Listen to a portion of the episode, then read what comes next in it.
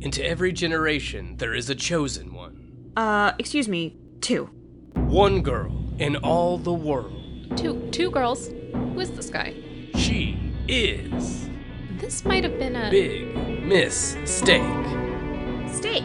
S T A K E. like what you kill a vampire with. a Buffy podcast.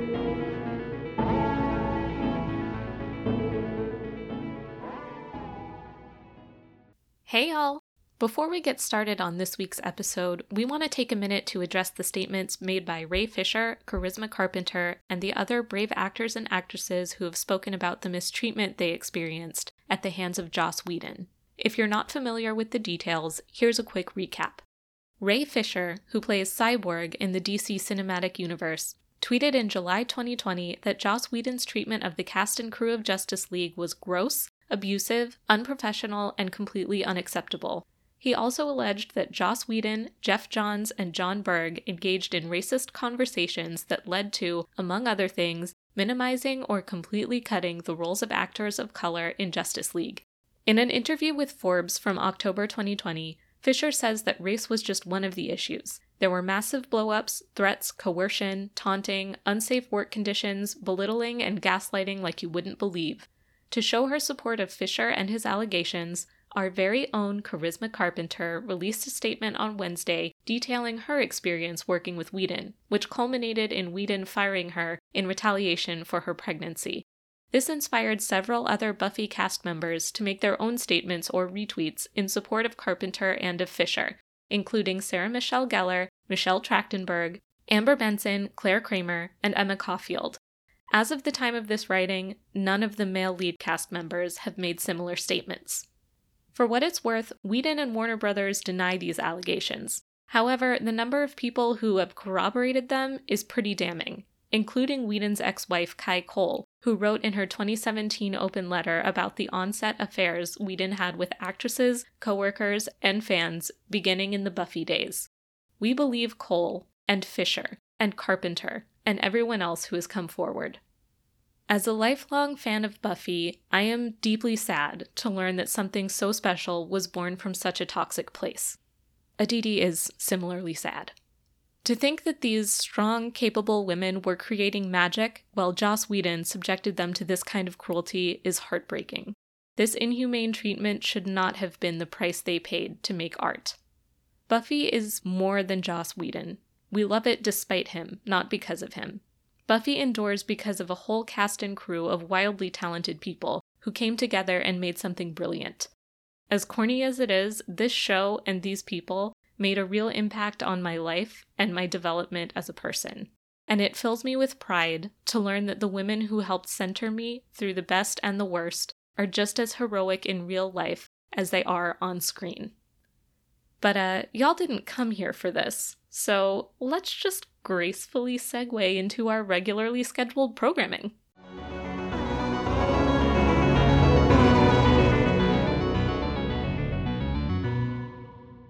Hi, everybody. Welcome to a new episode of Big Mistake. It's a Buffy podcast, and I'm Melissa. Hi, y'all. I'm Aditi. And today we are here to talk about season two, episode two of Buffy the Vampire Slayer Some Assembly Required.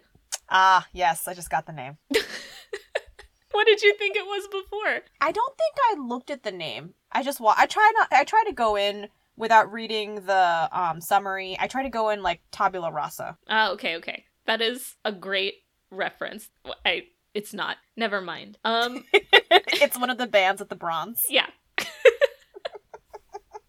So uh, a fun thing is that on the Buffyverse wiki they actually list a bunch of alternate names. Mm-hmm. They list the title as it aired in a bunch of different languages. Mm. So in Finnish, the title translates to Beyond the Grave, French, The Puzzle, Mm. German, Operation Cordelia. I actually really like that one. Japanese, Revive the Corpse.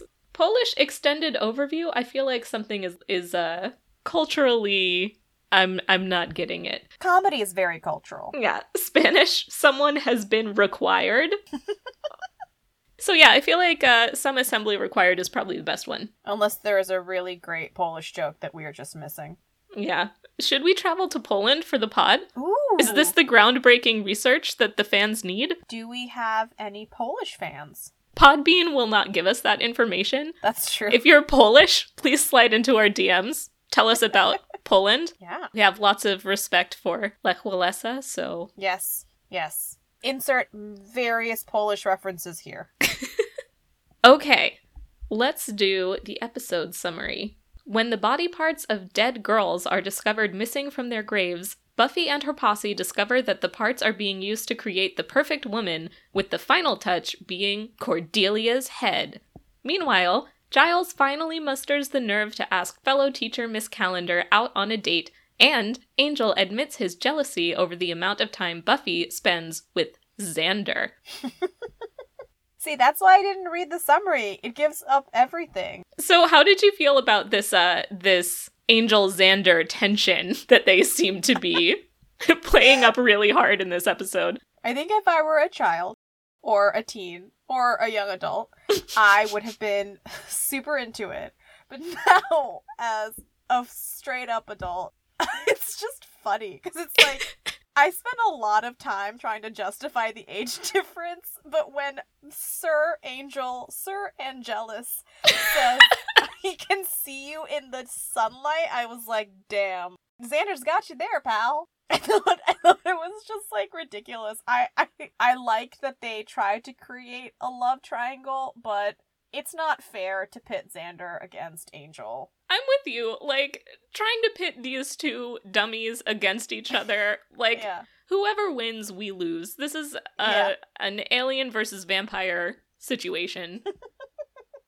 Yeah, you can't have comic v depressed vampire. I did think Angel was he had a little more personality this episode instead of just instead of just lurking and looking. In this episode, he had more dialogue about things that aren't just like life or death business. So we got to see a little bit more of his personality or lack thereof. Banter. Banter. I mean, Yeah. technically, yes.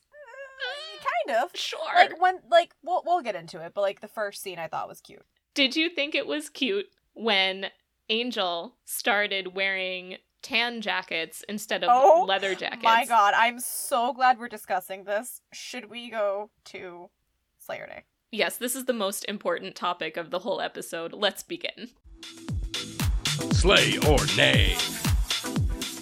Okay, I am so glad we're discussing this because when I saw it, I wrote Angel's tan jacket is giving me 2009 Obama tan suit scandal vibes.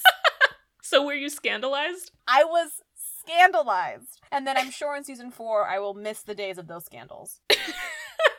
What shocking behavior. Yeah, by season 6 you will definitely miss the tan jacket scandal. it was jarring. I don't know what he was doing. Was he trying to present a softer side of him? Was he experimenting fashion wise? I don't know. Either way, I did not care. Here's my theory. You know who we've seen wear a sort of brown color palette very often in the show is Xander. Mm, I think Oh. Angel was driven by jealousy to try and adopt Xander's terrible style. He was like, I can't be in the sunlight. I can't take chemistry with her. I'll wear tan. Yeah, I mean, like, if you can't go to school and hear her complain or whatever he's sad about, I mean, like, obviously he could hear her thoughts and complaints, just not during school hours, but that's beside the point. I don't know why I'm even arguing for Angel. Well, well, well. I've argued myself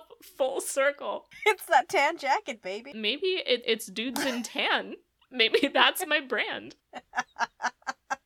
Dudes in tan doing the twist. What a twist. I did not care for it, but I did enjoy whatever it was trying to do. It did not succeed, but I enjoyed watching. Okay, okay, moving on from Angel, let's go to Buffy. She had one look that I really loved this episode, which was the green spaghetti strap tank with the Mhm. blue patterned pants. We all know how I feel about a dramatically patterned pants situation. I thought she looked like a cool peacock. Yeah, once you said it like that, she did have those jewel tones. I liked her hair. It was very 90s with that big clip that girls had that could get like all of your hair. I don't know, and like Or like steal a chip bag. yeah, exactly. It was multi it was multi multi talented like the modern woman. Mhm. Yeah, I I like that color a lot. I like the green tank top. You you alone have an allegiance to a multicolored pattern bottom, but I respect that for you. I really like the first look that she's wearing in the first couple of scenes. It's like the pink skirt with the jacket and platform heels. I thought she looked really cute. It, it was completely not functional for the job she was trying to do, but God bless her. Yeah, it, it was like the opposite of the hair clip in terms of functionality. It was just aesthetics. In the next scene, I liked her purple floppy skirt. The shirt, I couldn't tell if it was crushed velvet or if it was crochet pattern. It had some sort of texture, and I did not like it. Mm, suspicious. There's a lot of mystery materials in this show. yeah, yeah, yeah. I will say something that has been plaguing me for the past couple of days is I have joined TikTok and I have recently discovered that everything I do Gen Z children make fun of. it's so mean. So, Melissa, did you know the following were out? Side hair partings, skinny jeans, using the laughing to cry emoji. what? Yeah, yes, apparently those are all very indicative of elder millennial use and behavior, and therefore the children don't think it's cool. The, ch- what emoji did the children use? I don't know. I don't know any young people. I should go ask. Oh, No, I know young. I'll I'll I'll talk to my sources. But now that I'm very very sensitive about these things, I saw so many side partings, and I was like, "Damn, Gen Z is gonna roast the show." I think this show is is like vintage enough that it's cool, Okay. maybe.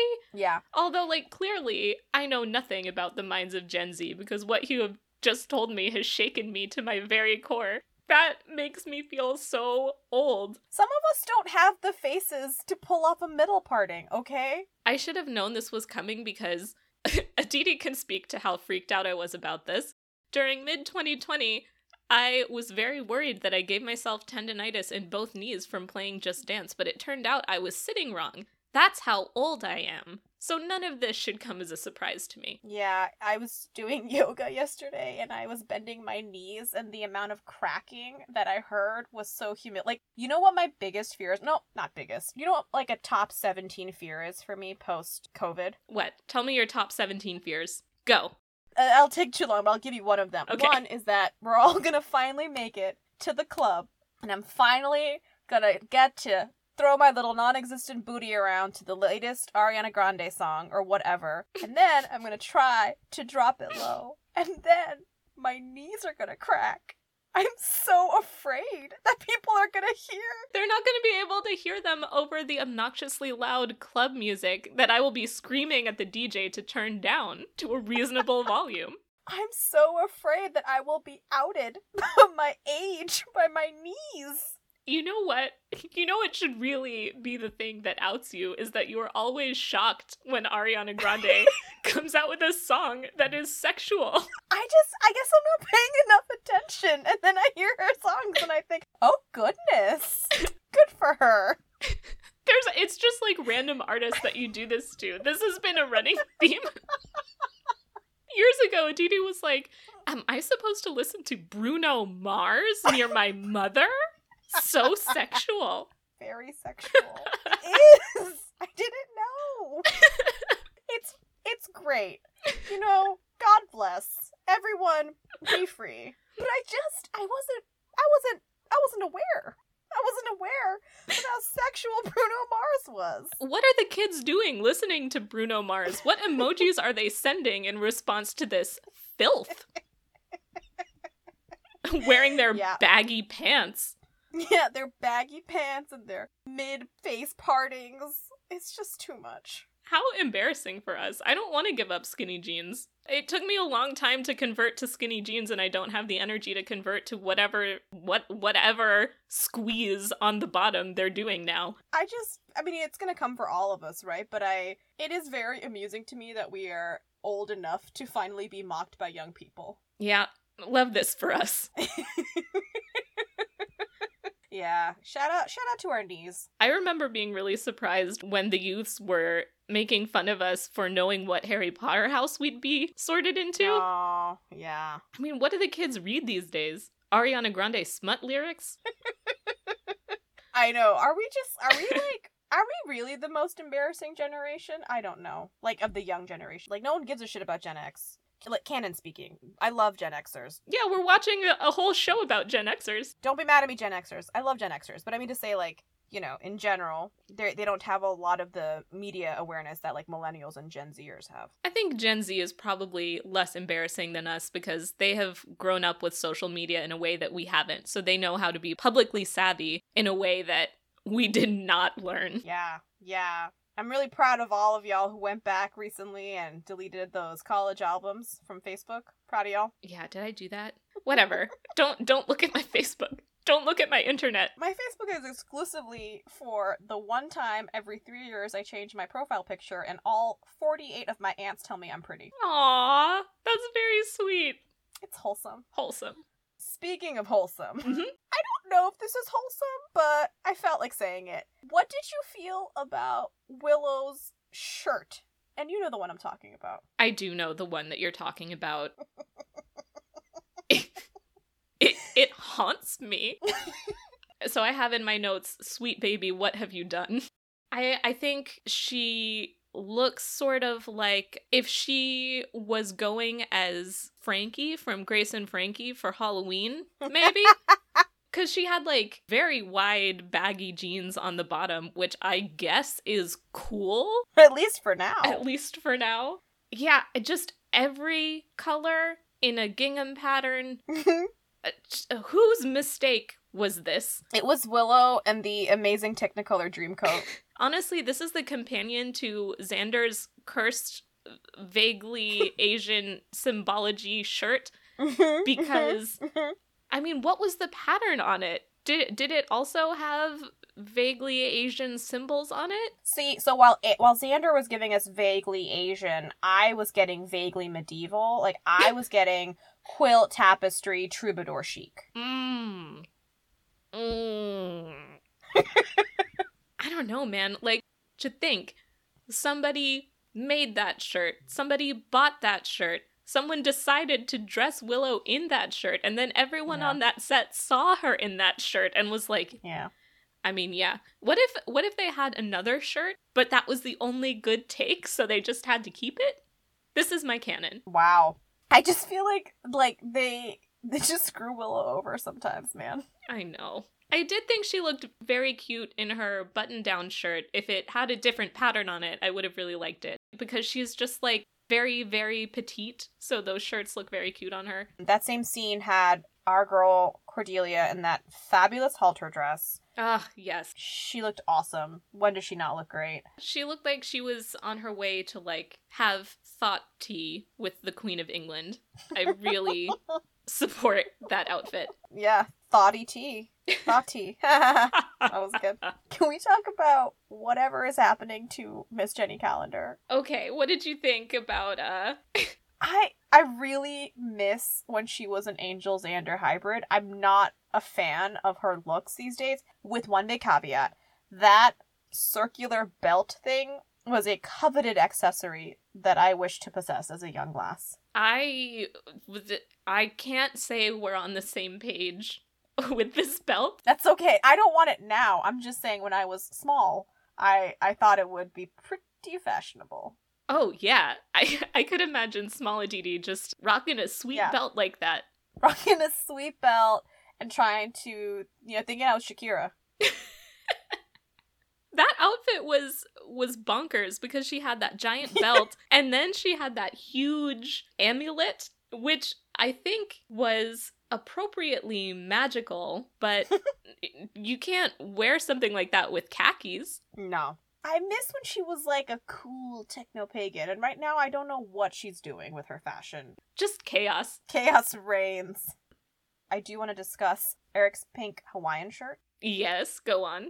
I loved it. I loved it. You know, you know why? Why? Because I thought it was a great plot device. Because at first I was like, oh, Eric, he's the uncool one. He's subservient to Chris because Eric is clearly less cool and as evidenced by his fashion taste. But then as the show progresses, you're like, oh, Eric is the actual number one baddie. Mm-hmm.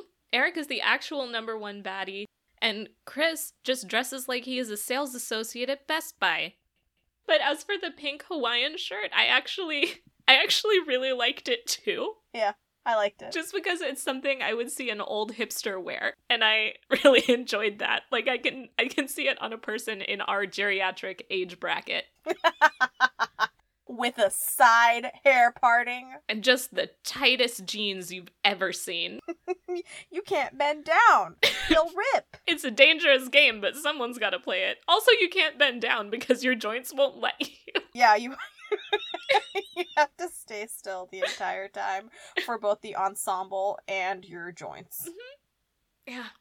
Buffy has great joint health. That actually stood out to me when she uh when she Yeah. Yeah.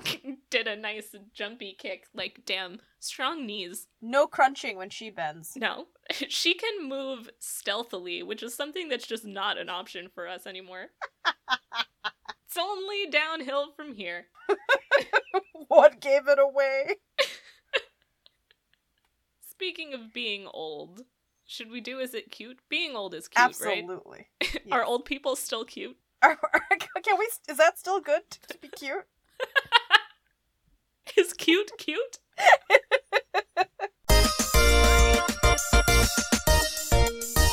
Is it cute? Okay, who do you have for is it cute? I have Eric, I have Chris, and I have Daryl. First, we'll start with the most controversial Eric. I mean, like, obviously he's bad, but my opinion is very controversial, and it might be informed by my aforementioned personal distaste for Lin Manuel Miranda.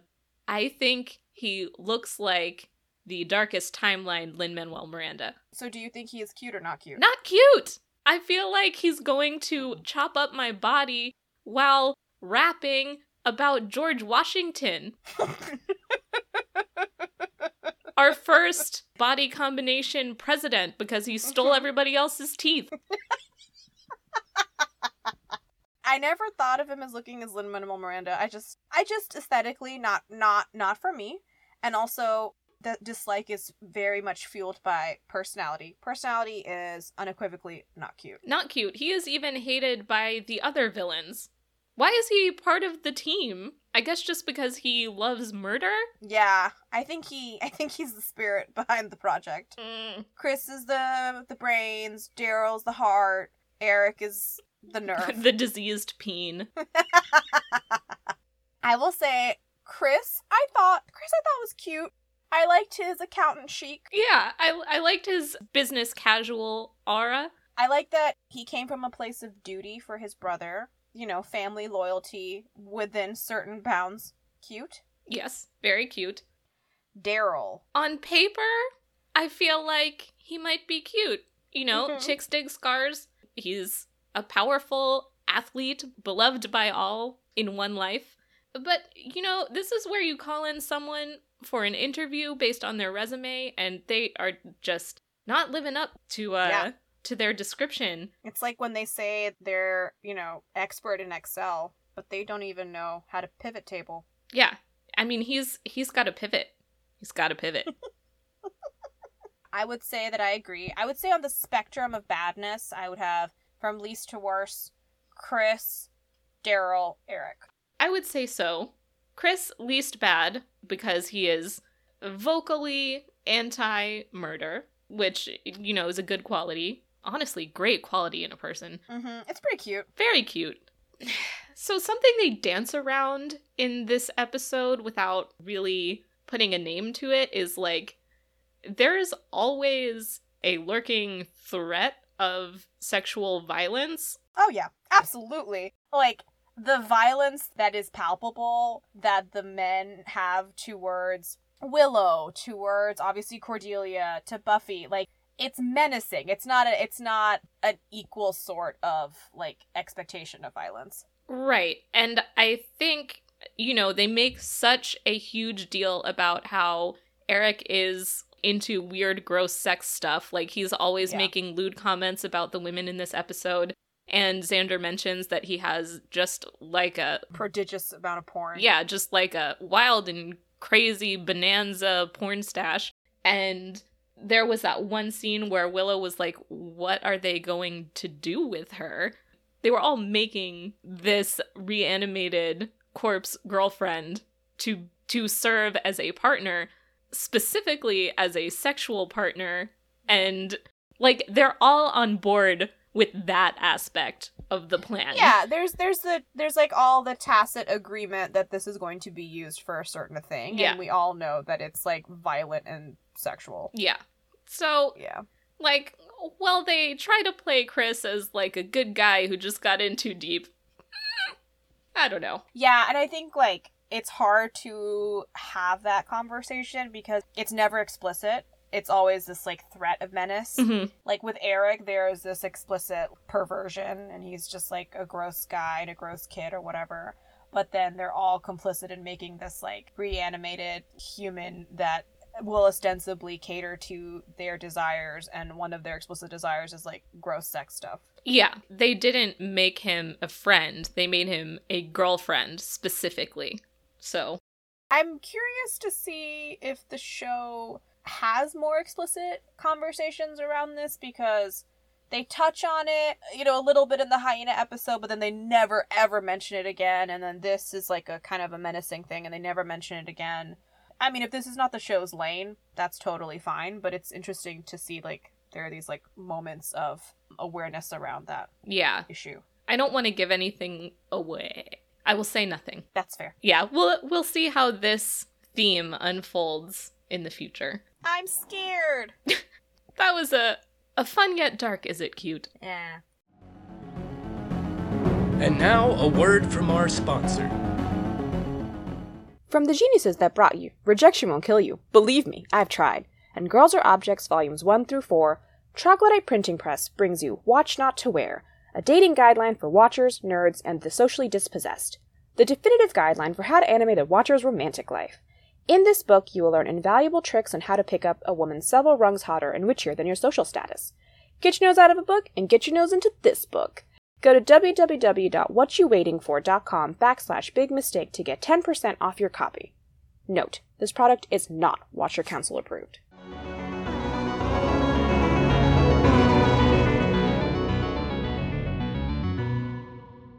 All right, so this episode begins. The opening shot is of Buffy in her platform shoes and mini skirt yo yoing, and mm-hmm. there's already just so much happening. Like, do you remember the yo yo craze of the late 90s? Yes. Did they come to your school? You mean performance artists who perform with yo-yos? Yes. No, I'm devastated this didn't happen to me. No, this happened to me. There was a like a traveling group of bards whose only strength was yo-yoing.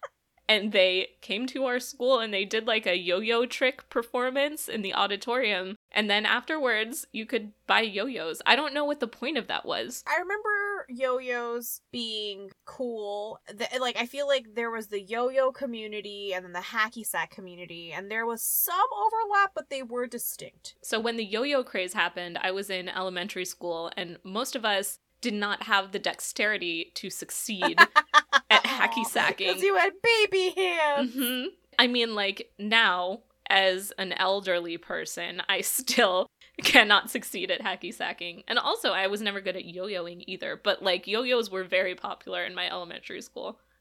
All right, so Angel shows up and he's like, You've been hanging out with Xander. Yeah. And uh, he says he's just a kid. He is the Yeah. same age as Yeah. his child I, I girlfriend. thought it was one of those moments where I was like, hey, buddy, best not to draw attention to that. as ridiculous as this plotline is, I really liked that Angel was able to uh to sort of let himself show some emotion that wasn't sadness. And yes, it was anger, which is like not a great emotion in a boyfriend either, but like I like that he's switching it up. yeah. And I think this scene it's kind of slapstick, like more slapstick than in other episodes because we have Buffy falling into an open grave, and during the fight, Yeah. Angel gets like uppercutted with a shovel and flips over, and like Yeah. it's very wacky. It was very cute. I thought you must be very happy they got that dust money because the special effects were good. Yeah. This opening scene felt a little bit off to me, but this is the first episode written by a new guy named Ty King, which might account for its incongruousness with the rest of the mm-hmm. episodes. And the director is the same director who directed Teacher's Pet and The Pack. And Oh. just like all of the ones Oh. that have like this theme of sexual violence are directed by Oh my god, you're so right. yeah, are directed by Bruce Seth Green, not to be confused with Seth Green. Now this makes sense. Yeah, Okay. Interesting. it's just very weird to me.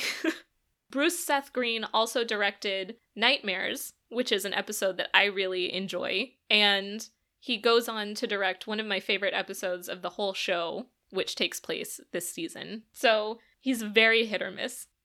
So then we go to school. Giles is doing pickup lines to a chair, and it's very cute. Yeah. Would these like mumbly stumbly pickup lines work for you? I thought it was so cute. And when they were like, don't use words like amenable or indecorous, I was like, excuse me, a man who is literate?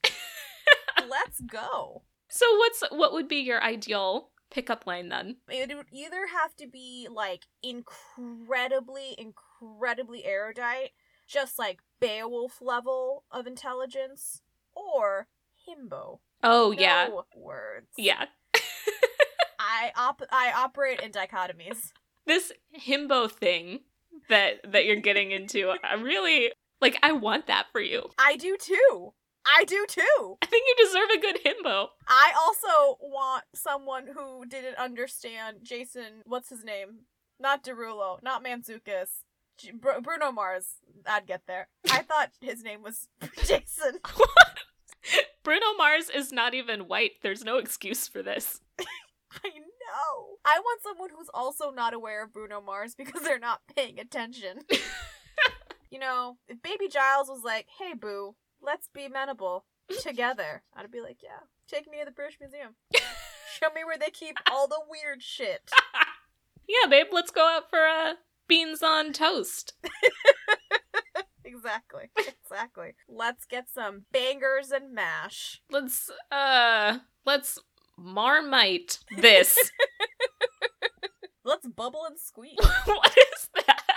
That's like a real dish. It's like a dish where you utilize leftovers and it's cooked in like potatoes and when it gets warm it like bubbles, which is why the name it's all it all sounds very sexual. It sounds like a slap and a tickle, which Ah. is a great euphemism for sex. The British are disgusting. Dude, the British make they they make everything gross. Food, sex, just like gross. Just terrible, awful people. Yeah, like it's just like I feel it's like everything there is like the equivalent of a wet limp handshake. Very indecorous. sorry, sorry to the Brits out there. Sorry to the Brits, the Irish, the Italians, the the Poles, maybe. Did we say anything rude at the beginning? No, we were very polite. Polite. Oh boy.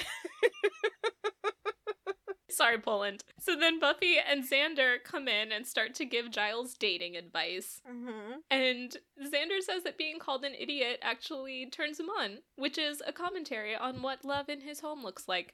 And Buffy's response is, I fear you, which is kind of a mean thing to say. So that explains why he likes her and he's never liked Willow, who is not mean that way. Yeah, man. He should be like all in for Cordelia because she is the meanest to him. I mean, I do get those vibes though. Yeah? Oh yeah, I I get those. Oh yeah, like I mean, li- like later on this episode, Xander saves Cordelia. You know, Yeah, but then he ignores her. but I feel like Cordelia, they play her to be the you know, if you're mean to her, she likes you more vibe, hmm just like he is. So I feel like they're both like building off of this like mutual misunderstanding. Yeah, I really like that about their their sparring. I hope they kiss. Ooh.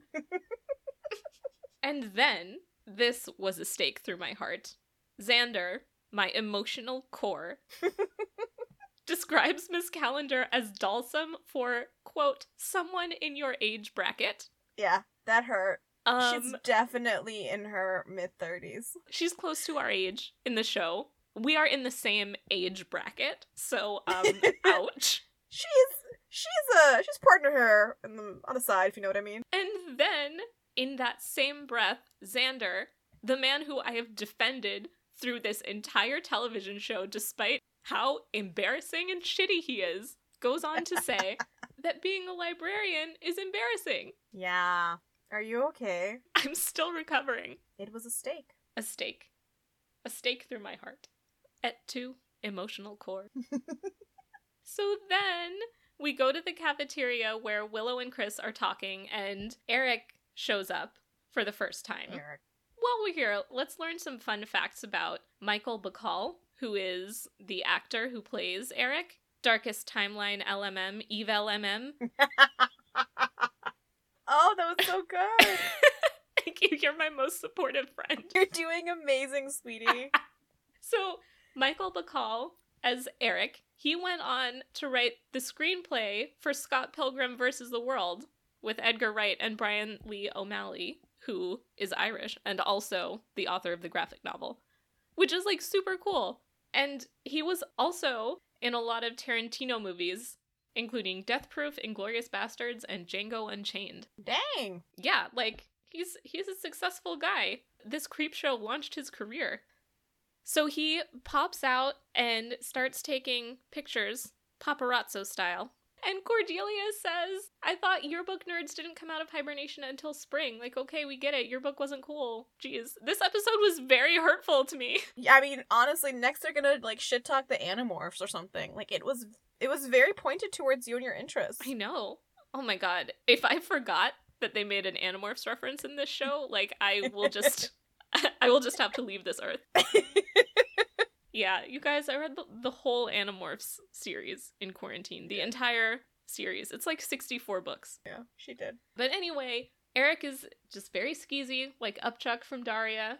Very upchuck vibes. Mm-hmm. So Buffy comes up and says it's the bat signal, and Cordelia hears, and she decides to go with her on purpose. So, like, she made the choice to be involved in their little Scooby Gang misadventures, which I feel like is a major turning point for her. Yes, I thought it was cute. Yeah.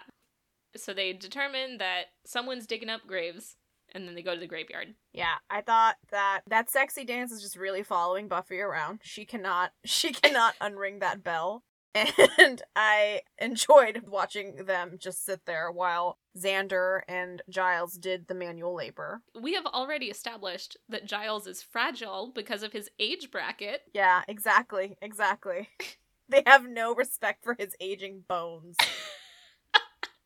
They're going to smash his aging bones with manual labor. Not in the good way. No, not the way you want your bones smashed.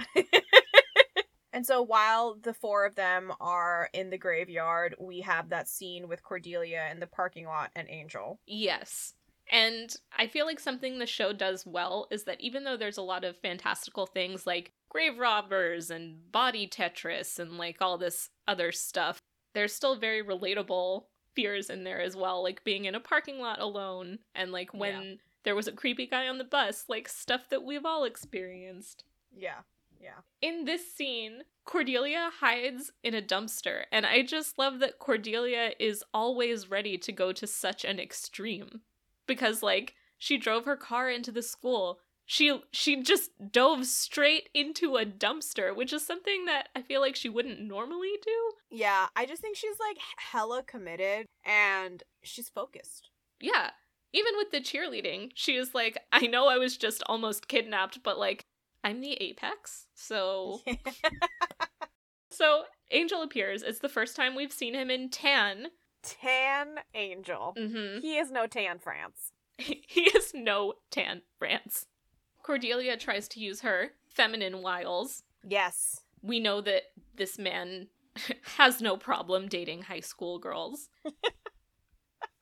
I did I know, I did I did clock that and I thought, hmm, this Cordelia and Angel pairing is spicing things up. Yeah, what do you think about a potential Cordelia and Angel plot twist? I feel like neither of them are gonna get what they want from each other besides both being good looking. That's true. I would say so. My theory is that maybe Cordelia never got over when Buffy took Owen from from being like just in her grasp and then Buffy swept him away. So this is a calculated revenge. Dang, can you imagine? She was like, first, I'm gonna buy him a tan jacket. First I will ruin him aesthetically. it will ruin him, making him less handsome to Buffy and less handsome to himself. And while he's feeling bad about himself, I'll swoop in and be like, hey, baby, what's wrong? I will destroy him aesthetically and emotionally and make him dependent on only me for happiness. What if, what if Cordelia, like, watched, like, the pickup artist and was like, I'm hot, but I can take some of these lessons? That's what she does. She just negs people to to pickup artist them to do pickup artistry. Yes. Hey, wear this jacket. Oh, you look bad. well, like I know you were making a joke there, but like I I felt something. I don't know. Wow. the technique works, guys. There was a show for a reason. My very first DM, yes, I played Dungeons and Dragons in college. He was a contestant on The Pickup Artist because they filmed it in Austin and he was one of He did. Yeah. I just want to clarify DM means dungeon master, right? Yes. Yes it does. Nothing weird. Just just me hanging out with a pickup artist in training. anyway, when when I met him, he had just come off the show recently, so he still had like the wardrobe that they bought him and dressed in all these outlandish ways. He's a really good guy. But like it sounds like I'm being sarcastic. He is actually a no, very he good is guy. a very nice person. yes. He is a very nice person who had a very interesting experience on television. Yeah. Yeah. So then we catch a glimpse of Chris's home life and it's very requiem for a dream. His mom is like in front of the TV and like I just got to say thank God that Daryl was cool and on the football team. Can you imagine if Chris died and his mom had to sit there and smoke cigarettes surrounded by all of his science fair trophies? Like yeah. It was depressing. Very depressing. And this is where we see the reveal that Eric and Chris are working together to create a Franken babe. They are weird sciencing a human woman. Yep.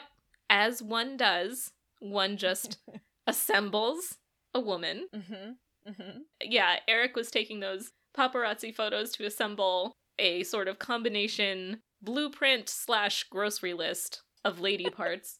So then we see Giles and Miss Calendar, and Giles is trying to ask her out. Jenny and Giles, forever. Five ever. I loved it. Yeah, They're cute. very cute. I will say, watching this episode, I was like, man, Chris and Eric must be geniuses. The show has some preternaturally talented children. Like, damn. Based on what we've seen, Sunnydale looks like a great school district. They've got Yeah. it's just like unlimited budget. Yeah. So my notes say evil LMM is really really excited about the idea of murder. He's like a Shadow Giles where they're both excited about new opportunities for otherworldly evil. I knew Eric couldn't be trusted because he had a soul patch. Yeah, a soul patch means you're overcompensating and you have no soul. Oh, good point. Mhm. Good point. Did I ever tell you that when I was working at Cult Job, which is another story, it was uh, You can't just. you got. She was working at a cult. It was a nutritional supplements company that was very weird, but the CEO lead master type person of of one of Austin's many fresh juice stores. Mr. Miscavige. Dude, one day we'll do another pod dedicated just to the weird shit that happened at that company. Like one time the C-suite baddie of like Juice Land or Daily Juice or one of those juice places was working with them to cater this summit that they had that was like some sort of half pseudoscience, half religion, weekend long Mhm. retreat thing where they talked about quantum reflex analysis and all types of weird stuff. And the guy came in and he had a soul patch that was carefully sculpted into a triangle, like when Bender is evil on Futurama. And he was wearing an amulet that had a stone on it, the exact size and shape of the. and and it was so distracting. I could not focus at all. Anyway, that was not the worst job I've ever had. So, Man, did he have the pristine soul patch like Jeremy Soul Patch Simmons from Community? no, no, no, no. Jeremy Soulpatch Simmons has like a like a brush stroke, like a landing strip down the front of his chin. this was a a geometrically perfect equilateral Mm. triangle. the platonic ideal. The platonic ideal. Yes. Wow. Yeah. Wow. From which all lesser goatees have sprung. Man, maybe is not good. Yeah. I think you're onto something there. I forgot about that guy, that soul patch man. Do you think he had his favorite song as Soul Man, but he would add patch? yes. like the intersection of like f- like natural quackery and QAnon and anti-vaxxing and like crystal therapy and bizarre disordered eating. It's very weird. Yeah, it it was extremely weird working there. The CEO's wife, her title was Chief Science Officer. And you would think, like, at a nutritional supplements company, that would mean she was like a nutritionist or something, but that was not the case. She was Mm. called Chief Science Officer because because she was an expert in their words, the subtle energy science of Vastu. yes. Oh, I'm familiar with Vastu. Yes. Yes. Yes, but it wasn't so like from what I understand, Vastu has like rules and yes. for those who are unfamiliar, it's sort of it's like in the same family as feng shui. Yeah. It's like Hindu f- feng shui. Yeah, like the way things are arranged will bring you health or happiness or or whatever, and they could also hurt you based on their orientation. So her deal was she was an expert in the subtle energy science of Vastu because even though it is an ancient tradition, she figured out all the shit that was wrong with it and managed to fix it. Oh, yeah, that's what we needed. We needed one enterprising white woman to come and fix us. Didn't say she was white, but yes, she was. Oh, please. Please. what else would she be? Purple? With all those supplements, who the fuck knows? She could be any That's color by now. That's true. So her deal was because she was an expert in the subtle energy science of Vastu, which is how they always said it. They never just said Vastu. It was always the subtle energy science of Vastu. Dude. She used to so my job was to make like the labels on the bottles and like all of the promotional materials that would get sent out. And her approval process was she would roll into the office anytime between two and six, and I was not allowed to leave until she was finished, and I had to be there at 8 a.m. And she would wave her hand over the labels or the promotional materials or whatever and sense the paper's energy. And if it passed, then I did a good job. And because that was the way that everything got approved, literally nobody else could approve anything. And it was a huge bottleneck with her all the time. And she wasn't even consistent with her own rules. That was a weird job. Yeah, you have really, uh. You've really seen some shit, man. Yeah. That job, there was like a storage closet where when the weirdness was too much, I used to like go sit in there and chill, which sounds sad, but it gets sadder. One time I went in there. One time I went in there to get away from it all, and there was a grown man who was already doing the same thing. Our eyes met, and and I was like, "I'll give you ten more minutes," and he was like, "Thanks." This was like a storage closet that had it, there was there were like Mardi Gras beads, boxes and boxes of Mardi Gras beads, and like a, a huge, a huge sculpture of this like crystalline bird. Jesus Christ, dude. they made me put this shit on my phone called Q tape to negate its negative energy, and Q tape could not be sold in California because it had lead in it and it caused cancer. So That's fun. yeah, I remember because I obviously knew you then too, but like I knew when you were getting into it that you were like, okay, nutrition, like fake healthy bullshit. But the waving over the ha- the paper for the aura as like your quality control is something that to this day I will never forget. They also got in trouble because they had coral in a bunch of supplements that were labeled vegan, and then someone brought it to their attention that coral is an animal. And so the chief science officer came to me and she was like, you know, these vegans, they're just so sensitive because, like, coral, is it an animal? Well, no, not really. Is it a plant? Not really. I mean, like, who knows? I know. Many people know. It's an animal. The subtle art of Vastu. Subtle energy science of Vastu. subtle energy science. I mean, ironically, I was raised in a very like not non-traditional but like definitely like a non-ritualistic environment. So like my granddad when he sold their house, his house had a hard time selling because it wasn't as per like Vastu specifications because he just Mhm. like did not give a shit about that stuff. Yeah. So it's like, you know, like anything that people believe, like if you want to believe it and it helps you, that's great. If you want to have like an enormous uh, attachment to how it rules your life, that's probably not great. But Yeah, if it makes you feel better like a placebo, that's one thing. If your video chat software glitches when you're in a meeting and the pattern of the pixelation suggests to you that that person is a lizard person and you don't do business with him anymore, maybe that's not the right way to apply the subtle energy science of Vastu. Is that a thing that happened to you? It is.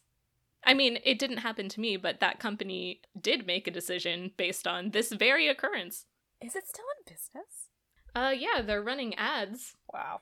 The subtle vitamin science of quackery. Oh, another fun thing, they sold this thing called a SEDU, S E D U, that they sold as a subtle energy detection unit. Shut the fuck up. This is from Nathan for you. It gets worse. like, so they bought a bunch of toys from Toy Joy, which is a store in Austin that sells toys for children, like literal children's toys. And they got one that was it was like a ping pong ball with two metal conduits on it, and you could put your fingers on the metal part and it would complete the circuit and the ball would light up. Mm-hmm. What they did was they just slipped the label out of the packaging and put in their own label No. and labeled it subtle energy detection unit and said that it was proof of the body's biofield. I can only hope that after the death of the CEO, who claimed that he cured his own cancer, the company is run much better. However, they are built on fraud, so They are, and also I would love to know if the chief science officer branched out into any other uh, forms of Asian energy study. I have tried googling her because I'm very curious about her life, but she she's not she's not very online. Yeah, it's the energy. hmm It's bad energy. Maybe the joke's on us because we should not be on the internet as much because it is bad energy. But I mean, they also said if you use the toilet at night that you should not flush it because the water traveling under your house would uh carry the energy away. Okay, I have two questions. What? Why is there a change in energy transference depending on day and night? And what energy is associated with your waste? I don't I I could not tell you. Above my pay grade. Truly, Yeah. truly, this is this is a case for the FBI. Honestly, the story. Although I have, I there, I was there for it. I, I keep, I forget the gravity of it sometimes. Yeah. and the depravity. Yeah. Truly the strangest place. Honestly, the we should have a podcast just on our various jobs. Yeah, we've uh really experienced some stuff. We've seen some shit, man. We've seen some shit. Anyway, Ugh. back to the less scary thing that we were talking about where someone is assembling a girlfriend out of dead people. yes, we're back, baby. We're back, baby. we finally meet Daryl. The bro is alive, and he has some Frankenstein's monster stitches on his face. Mhm. Mhm. He tries to appeal to his brother to kill him a girlfriend by by repeating to him a football chant. Like, know your audience, man. He's a science fair boy. Using a football Yeah. chant right now to try and sway him is No. not the best move. No. The Scoobies all they've all split up and they're going to meet back up at the football game. And the only one who's not helping is Giles because he has to go on a date. How the tables have turned. Well, well, well. Hmm. I did think it was very cute though, that little scene they had with like all the snacks and Jenny's power belt. and then they sit down and Willow and Xander pop up and they, you know, don't take the hint that they should not be there and then just like, you know, eat the snacks. It was very cute. I loved it. They live to annoy Giles. I know. and honestly, it's so easy. I know.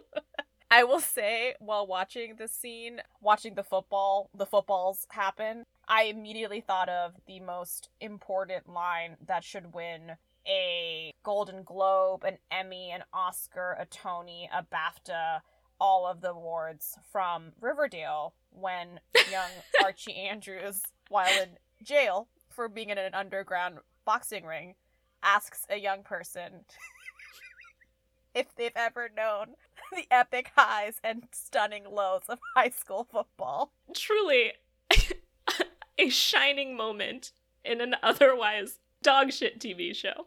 I will watch some straight up trash, but I could not get through the show. I had to stop. Yeah, the male voice actually really loves Riverdale. I know we've discussed it. we lo- we've discussed it. I love it too because it's got it's got a lot of dilfs. It's got a lot of moody lighting.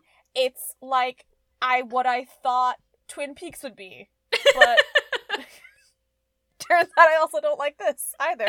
Teen Peaks. But yeah, that's what I thought when I saw the football scene. I just I liked how Miss Calendar and Giles have this sort of like old versus new, England versus the colonies, uh, Mhm, yin and yang type of Mhm, thing. mhm. He's a little bit country. She's a little bit rock and roll, and by country I mean old country. Yeah. it's a little bit old country.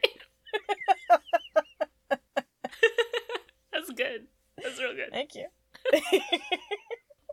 Okay, so we end up at the uh, the Corpse Boys underground lair, which I fucking love this set. This set is fun. Like it looks like a comic book villain evil lair. They've got big glowing green lights and yellow tubs of radioactive waste. It's very Mm. Batman and Robin. You do love a goo scene. yeah, I love a goo scene. More goo. But you know what this stage needs? More goo. I'm tired of this gooless existence. and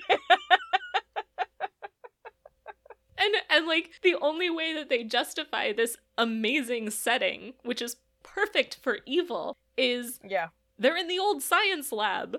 Yeah. The what? Like what is this part of school? Is it part of a business? Is it an after school program? I, it's old. Why is the waste still there? Yeah, this scene had some real like Phantom of the Opera, Frankenstein, weird science, all all of that stuff mixed together. hmm Xander sliding on a gurney through fire Yeah. with like that Yeah. Joel Schumacher Batman soundtrack. Yeah. yeah. I I really enjoyed it. That was a lot of fun. So they save Cordelia. They save Cordelia and Daryl dives into the fire to die. This is sad, but a little levity uh, when it comes to Daryl. Some interesting facts about him. His name is Ingo Neuhaus, and he grew up right here in Austin, Texas. Yeah. Yeehaw! And was a part of Esther's Follies. Oh my gosh, look at that. Esther's Follies is like a comedy show that's been around since the 70s, and they have like a big theater on Dirty Sixth, I think. I've actually never seen Esther's Follies, but it's it's nice, little size home.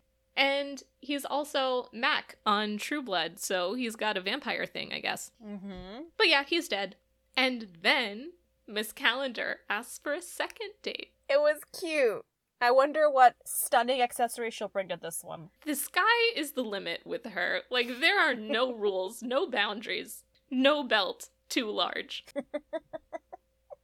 Yes, and then we have that wonderful scene between Xander and Cordelia where he just just misses the mark.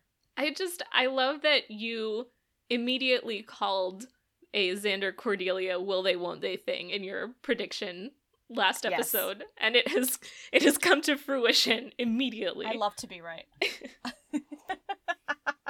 I'm excited to see where that goes, but also the last scene between Mr. Tan and Mr. Tan Ireland and Miss Buffy. I thought it was thought it was silly, but I also thought I would have felt the stakes of it if I were younger. Yeah. I, I think it was a nice little bookend. Started with Angel, ended with Angel. But I feel like in this episode, the Angel stuff really kind of just seems tacked on. Like, Yeah. the episode could have lost all of the Angel stuff and it would not have suffered, in my opinion. you mean you didn't want to see the tan jacket? I mean, I loved it. I I think the the Angel Buffy relationship gets handled a little better later. Like here, I think they're trying to do too much. It also feels like very quick because in the last episode we just had like Buffy and Angel have like their awkward moment in her bedroom and then they like, you know, obviously say the Scooby Gang, but then they go from that to like immediately talking about like these feelings. Like there wasn't like any padding in between. Right, exactly. Like they went from having kissed once to her finding out he's a vampire to her being really mean and now they're they're talking as though they've had an established relationship for quite some time. Yeah, or like they've established their feelings for each other. Right, right. Yeah. They have a lot of barriers, you know? Star-crossed lovers, except without the cross because that makes Angel uncomfortable. Shall we rate it? Yeah, let's rate it. I'll give this medium stakes. I kind of give this a low stakes. Now that we're using Yeah. our harsher judging criteria, Okay. I was trying to be nice. I didn't like it that much. this is not my favorite episode. I when I was watching it, I was like, "Oh dang!" Because last episode was so strong, I thought it would be of that caliber. Mhm. It was fine. I mean, it had cute moments, but I definitely didn't like keep my attention in the way like the last episode did. Yeah, and they've they've done the Cordelia as a damsel in distress thing before Yeah, in yeah. Out of Mind, Out of Sight, and I think they did it a little better in that episode. This just hundred percent. seems very tropey. Yeah, it seems very tropey and, and menacing, as you mentioned Yeah. earlier. I mean, I think the benefits of this episode are obviously Giles and Jenny loved that. Angel's tan jacket loved that. An iconic fashion choice. An iconic, iconic. That's really it. Like the other stuff, I could take or give. Like leave, you know, I could take or give. Yeah. So, bit of an uneven start to season two. That's okay. Still better than season one. That's true. And we got a cult story out of it. That's true. Fans, send us your weirdest job experiences. We would love to know. Or your weirdest cult experiences. I feel like people who listen are millennials or Gen Z, so I, I, we've seen some shit. This is our second economic collapse, so we have done some weird jobs. We have, and we will continue. Mhm. All right, y'all. I hope that your your days are full of tan jackets and your nights are full of angels. Yes, I too hope this. Bye, y'all. Bye. Thanks for listening to another fantastic episode of Big Mistake. Be sure to check out our socials at Big Mistake Pod on Twitter and Instagram to see all of the outfits discussed in each episode, Slayer name. If you have any messages for us, or if the apocalypse comes, beep us via social media or by email at bigmistake at gmail.com. That's B I G M I S S S T A K E. Review and subscribe on your favorite podcast platform to absolutely make our day. Catch you at the bronze.